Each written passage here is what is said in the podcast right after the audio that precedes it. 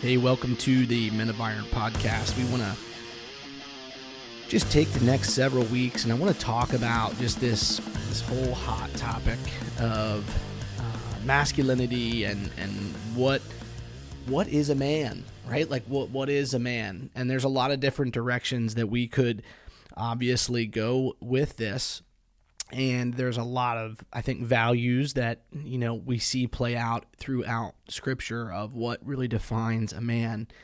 But i want to take a, a little bit of a unique um, maybe a unique twist at this uh, and, and maybe just try to stab this from from another angle. And i, I want to talk about just like courageous manhood lessons that that we learn from moses. And i want to look at the life of moses and before I kind of dive into all the details, we'll kind of take this step by step over the next couple weeks. I want to just kind of give a high level, thirty thousand foot view of what I really believe is is the wrestling match or um, the things that men are typically day in and day out um, struggling with, right? And and I think there's just this common theme that we see play out in the lives of men that commit their life to God and and ultimately want to do his will.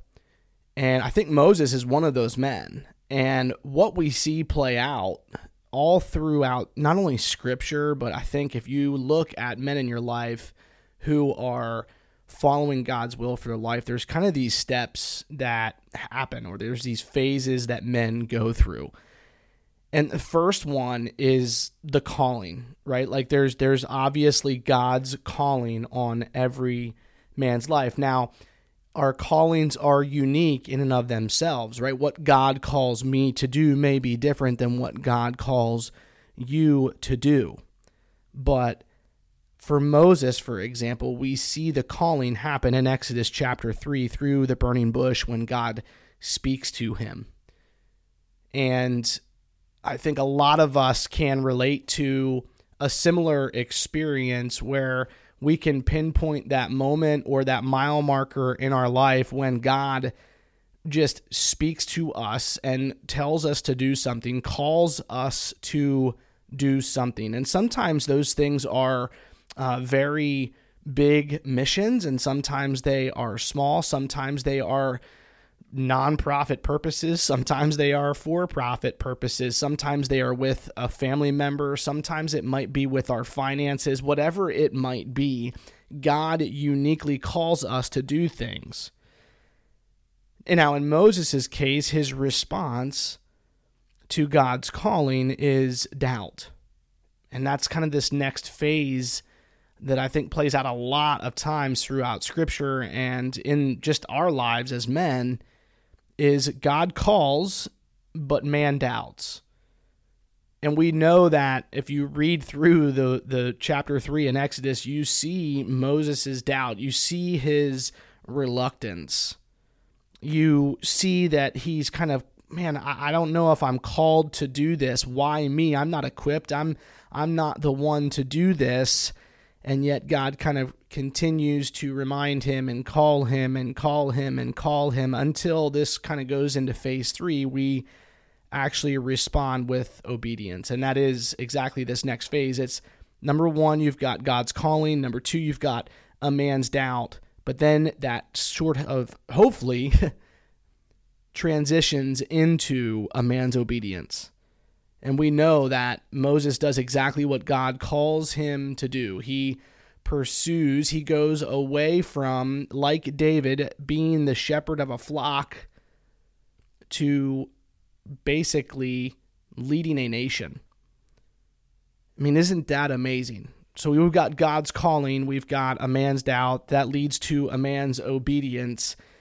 And now, listen, I'm going to skip over a lot of the details of the journey of Moses, but we know what happens next is the, the supernatural, God's supernatural. And I think this is so encouraging for us as men because we know that when God calls, more than likely, He has so much grace that He actually allows us to maybe doubt a little bit.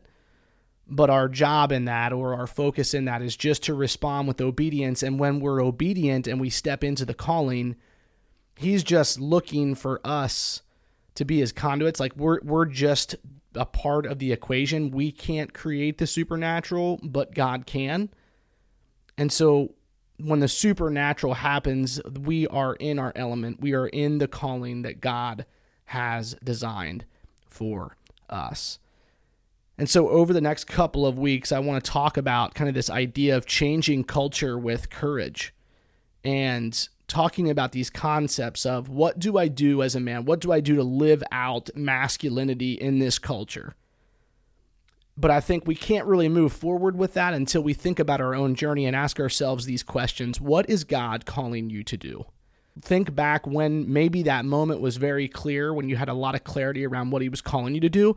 What is your initial response to that? What was your initial response to that? Because most times we, we doubt and we drag our feet and we wait and we try to make everything perfect and line up everything and cross all the i's and or I'm sorry, cross all of our t's and dot all of our i's. But you see our job, our focus that all the God wants from us is our obedience. And so have you been obedient? And then finally, when we're obedient, we can expect God to move in supernatural ways. And so my question or maybe the takeaway from today guys is that you think about what is God calling me to do? And it, it doesn't need to be for a full time initiative. It can think about your five F's. What is He calling you to do?